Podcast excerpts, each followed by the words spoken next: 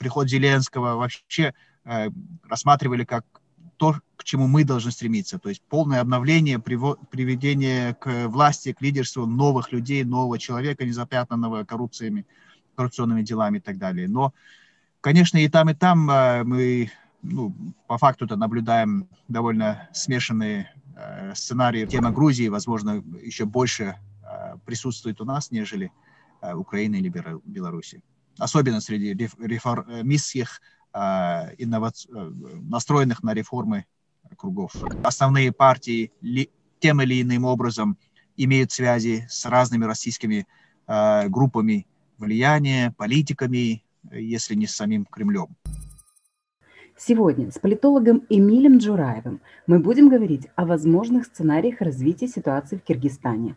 Оставайтесь с нами, не забывайте ставить лайк и подписываться на наш канал. Скажите, пожалуйста, кого поддерживаете в нынешнем конфликте и почему? Ну, лично я обычно э, до сего времени воздерживаюсь от э, поддержки чьей-либо стороны. Э, единственное, что понятно, э, большинство людей, и я в том числе, против тех групп политических партий, кругов, которые привели страну к этой, к этой ситуации. Это именно приближенная группа людей вокруг президента Джейнбекова, и особенно те, которые в Кыргызстане известны под а, ну, кругом Матраимовых. А, у нас есть одиозный такой человек, который, ну, де-факто прибрал в свои руки все политические, экономические и другие рычаги воздействия. А вот есть ли четкое понимание, э, кто координировал протесты в стране? И есть ли вот подобные, например, телеграм-каналы, как в Беларуси, Некста? Нет, а, такой четкой координации, особенно каналов координации не было, разве что их было настолько много, что, в принципе, любой человек, который мог а, даже быть заинтересован, он мог получить эту информацию где угодно. Facebook, Instagram, а, Twitter и так далее. Ну и Telegram. Э, как мобилизовалась эта протестная акция? Она чаще через политические партии так случилось, что, э, как во многих э, последних событиях и в Кыргызстане, и в других э, странах получается, это поствыборная активизация, она очень легко создала почву для быстрой мобилизации и реакции на исход выборов. Есть ли кардинально настроенные элементы в этой вот всей истории, не принимающие ни одну из сторон конфликта? Или сейчас вот в Киргизии есть четкое деление на две противоборствующие стороны? А, я бы сказал, а, есть некая фрагментарность, а, фрагментация вообще политического поля в Кыргызстане, общественно-политического поля. И есть одно как бы основное деление. Это вот те, которые с павшей властью, и те, которые были против и, собственно, и привели к этой протестной реакции к выборам и к тому, что случилось 5 октября. Но среди тех, которые э, протестные, оппозиционно настроенные, есть много разных течений, потому что мы говорим, если о партиях, то говорим как минимум о, о 13 разных партий э, с разными взглядами, разными основными э, ценностными ориентациями и так далее. Плюс есть у нас очень довольно активная молодежь в, гражданской среде, то есть гражданские активисты, которые не, э, не состоят в партиях и которые больше как бы обеспокоены и правом, и э, коррупцией, э, ну, попранием права, проявлениями коррупции, криминалитета и так далее.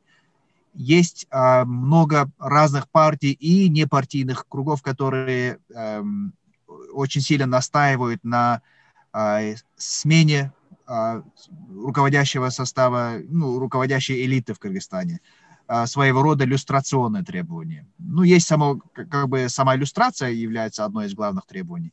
И а, вот это все, мне кажется, является объяснением того, что мы уже на пятый день после этих событий, после падения режима статус-кво, не можем определиться и не можем дальше двигаться с, с ясным правительством и четкими планами на следующие дни. А правдива ли информация о том, что протесты дали старт рейдерским захватам бизнеса в стране? Или речь идет о спонтанных захватах и погромах? Тут э, речь больше идет о спонтанных э, акциях. В Кыргызстане ну, мы проходили это и в пятом-десятом году. Это, конечно, было первый, первым вопросом заботой гражданского населения, ну и большинство, и бизнеса в первую очередь, конечно же. В части такого мелкого и массового мародерства, которое случилось э, в десятом-пятом годах, этого удалось избежать и в силу, возможно, понимания, среди, большего понимания среди народа ответственности и большой мобилизации а, ополченцев а, самообороны, а, дружинников среди молодежи в Кыргызстане, особенно в Бишкеке, в столице. Но, тем не менее, конечно, случились довольно нехорошие акции. Это особенно касалось вот отдаленных точек, объектов производственных а, пара горнорудных предприятий подверглись атакам и поджогу и так далее.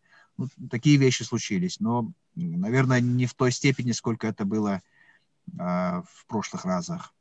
Но в Кыргызстане вот, а, именно к э, объектам в горнорud, горнорудной промышленности у нас много лет уже наблюдается вот это противостояние местных населений, местных сообществ, и, и инвесторов вместе с правительством. Но правительство до сих пор не смогло обеспечить такую возможность инвесторам, внешне, хоть внешним, хоть э, местным, не, без разницы, инвесторам возможность э, стабильно работать на таком, э, в этой отрасли, которая сама по себе, конечно, крайне дорогостоящая и много времени, времени затратная.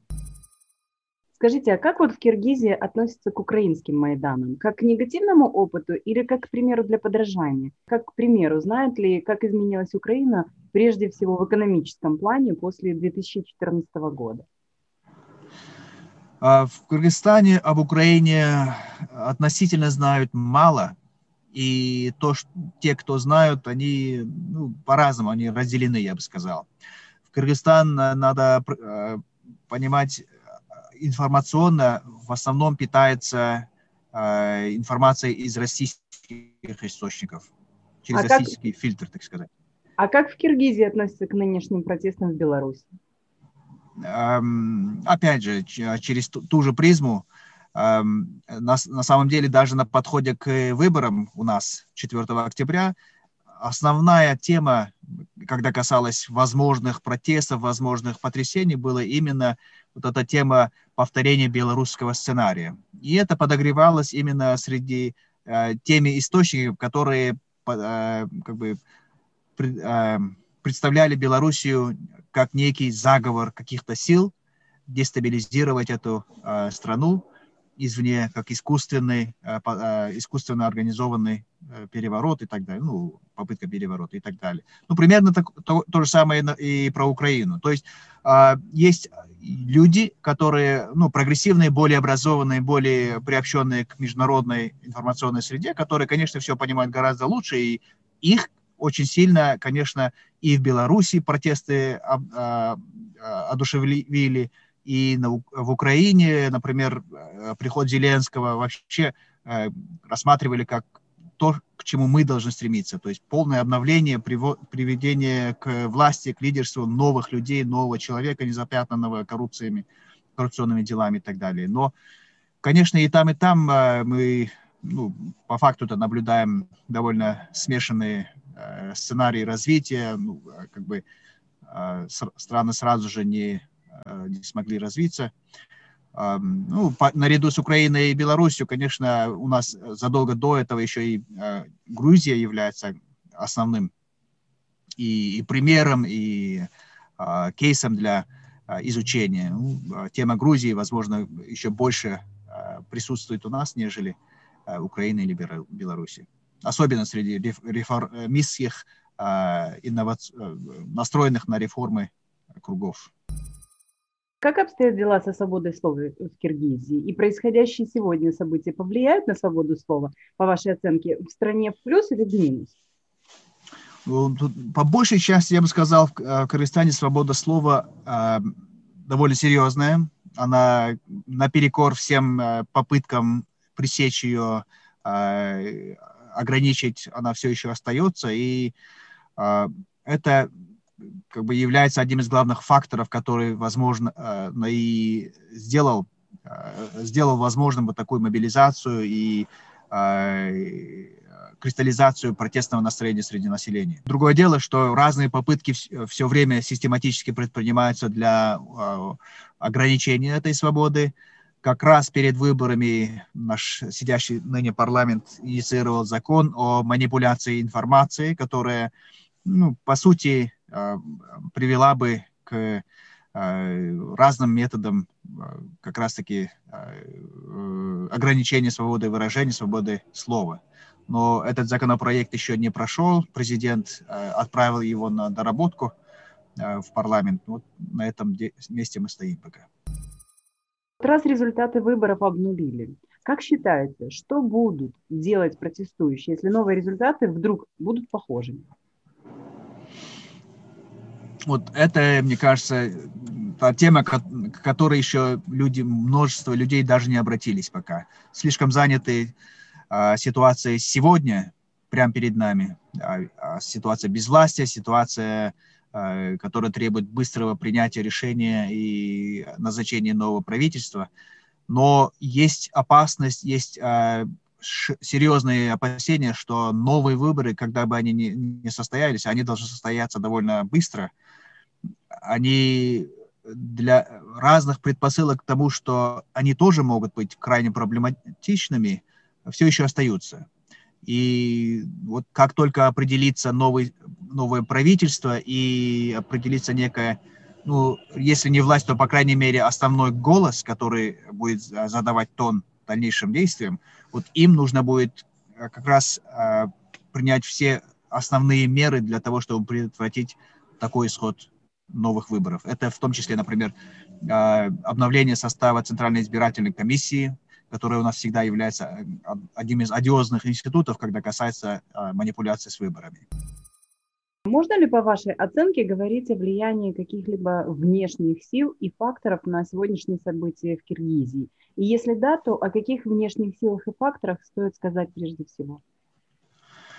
Ну, на мой взгляд, таких очевидных сейчас а, доказуемых а, э, фактов о влиянии внешних сил говорить рано.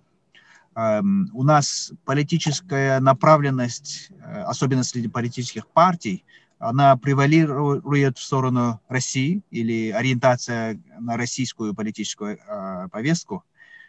И тут почти даже нет оспариваемости, есть только очень маленькие небольшое количество э, партий или людей, которые не э, открыто, по крайней мере, не э, настроены в пророссийском тоне или настроены в ином направлении, но как бы в этом отношении, наверное, по умолчанию нужно полагать, что многие наши основные партии тем или иным образом имеют связи с разными российскими Э, группами влияния, политиками, если не с самим Кремлем.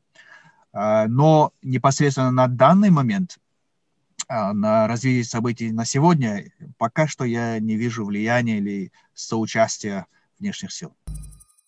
Нынешние протесты – это уже, по сути, третий Майдан в Киргизии за последних несколько десятилетий. А вот в чем причина такой цикличности, как думаете? Ну, э, это вот, мне кажется, нам, политологам, социальным исследователям, стоит э, глубже э, копать и изучать. Но на, на мой первый взгляд, как бы на скидку, я бы сказал, цикличность повторяется, потому что то, что привело в пятом году и в десятом году к, к тому, что ну, мобилизовались протесты и пали правительства, они не были устранены до сих пор это в основном вот, э, крайне э, политически мотивированная, настроенная и коррумпированная э, система или коррумпированный пласт бюрократи бюрократии. Это в судебной системе, особенно в правоохранительной системе, в системе безопасности. Эти, эти классы бюрократии или группы, они всегда мне кажется, способствует тому, чтобы э, политические разные конкурентные интересы, особенно интересы власти, они доходили до точки кипения, переходили точку кипения. Э, то есть нет среди нашей бюрократии того чувства меры, когда слишком много может привести к, к таким катаклизмам. И поэтому мы каждый раз сталкиваемся с этим. И, и после пятого, и после десятого года, и боюсь и теперь, у нас э, стоит острый вопрос ответственности. У нас просто такой э, э, легитимной, доточной и э, удовлетворительной про, э, программы ответственности, процесса приведения к ответственности, привлечения к ответственности не было. И поэтому каждый раз как бы э, для любой новой власти эта игра начинается заново. Как по-вашему, чем в целом закончится нынешний протест? Мы до сих пор, э, сейчас мы с вами разговариваем в гуще этого процесса, мы до сих пор не имеем особой ясности. Каждый день что-то меняется, но как бы не проясняется, насколько, в какую сторону мы пройдем. А если затянется вот эта ситуация э, неопределенности, то есть, конечно, и вероятность того, что э, вот этот класс или группы, которые были у власти до, до 5, лет, 5 дней назад, они могут даже уже претендовать вернуться мобилизовать свои какие-то каналы воздействия, свои, э, своих честных или нечестных, купленных, непонятно, сторонников и так далее. Если же быстро купировать это дело, и быстро стабилизировать и взять в руки э, э власть э, э, партиями реформистских оппозиционных взглядов, то я думаю, э, есть возможность в Кыргызстане в этот раз более серьезно поменять. Э, есть это предпосылки, потому что очень много сейчас новых лиц, мобилизованных новых групп политически активных, которые сейчас стремятся к власти, нежели а, как это было в 2010 или 2005 году. А, есть очень ярко выраженные и довольно развитые взгляды на что нужно реформировать, как нужно реформировать. И, есть довольно серьезный запрос на ну, как бы решительный, решительный сдвиг в сторону парламентской власти то есть ну, более чистой парламентской власти, чтобы президент, если будет, то он на самом деле был лишь символической а, политической фигурой. Протесты сами по себе как бы, фактически возникли из-за результатов выборов и массивных, а, массовых манипуляций этих выборов. Но почему эти манипуляции были и в чем как бы была суть всей этой конкуренции, всей этой, а, всех этих споров на подходе к выборам, это, конечно, а, охватывает все то, что, о чем я сказал. Это и коррупция, недовольство коррупцией, недовольство давлением президента над всеми остальными институтами. Это и внеконституционное незаконное использование разных рычагов власти для, в угоду определенной группы людей. Ну и запрос на более позитивные реформы. Реформы и в правоохранительной системе, и в, а, судебной системе, и в экономике, ну, естественно, а, в управлении экономикой и так далее.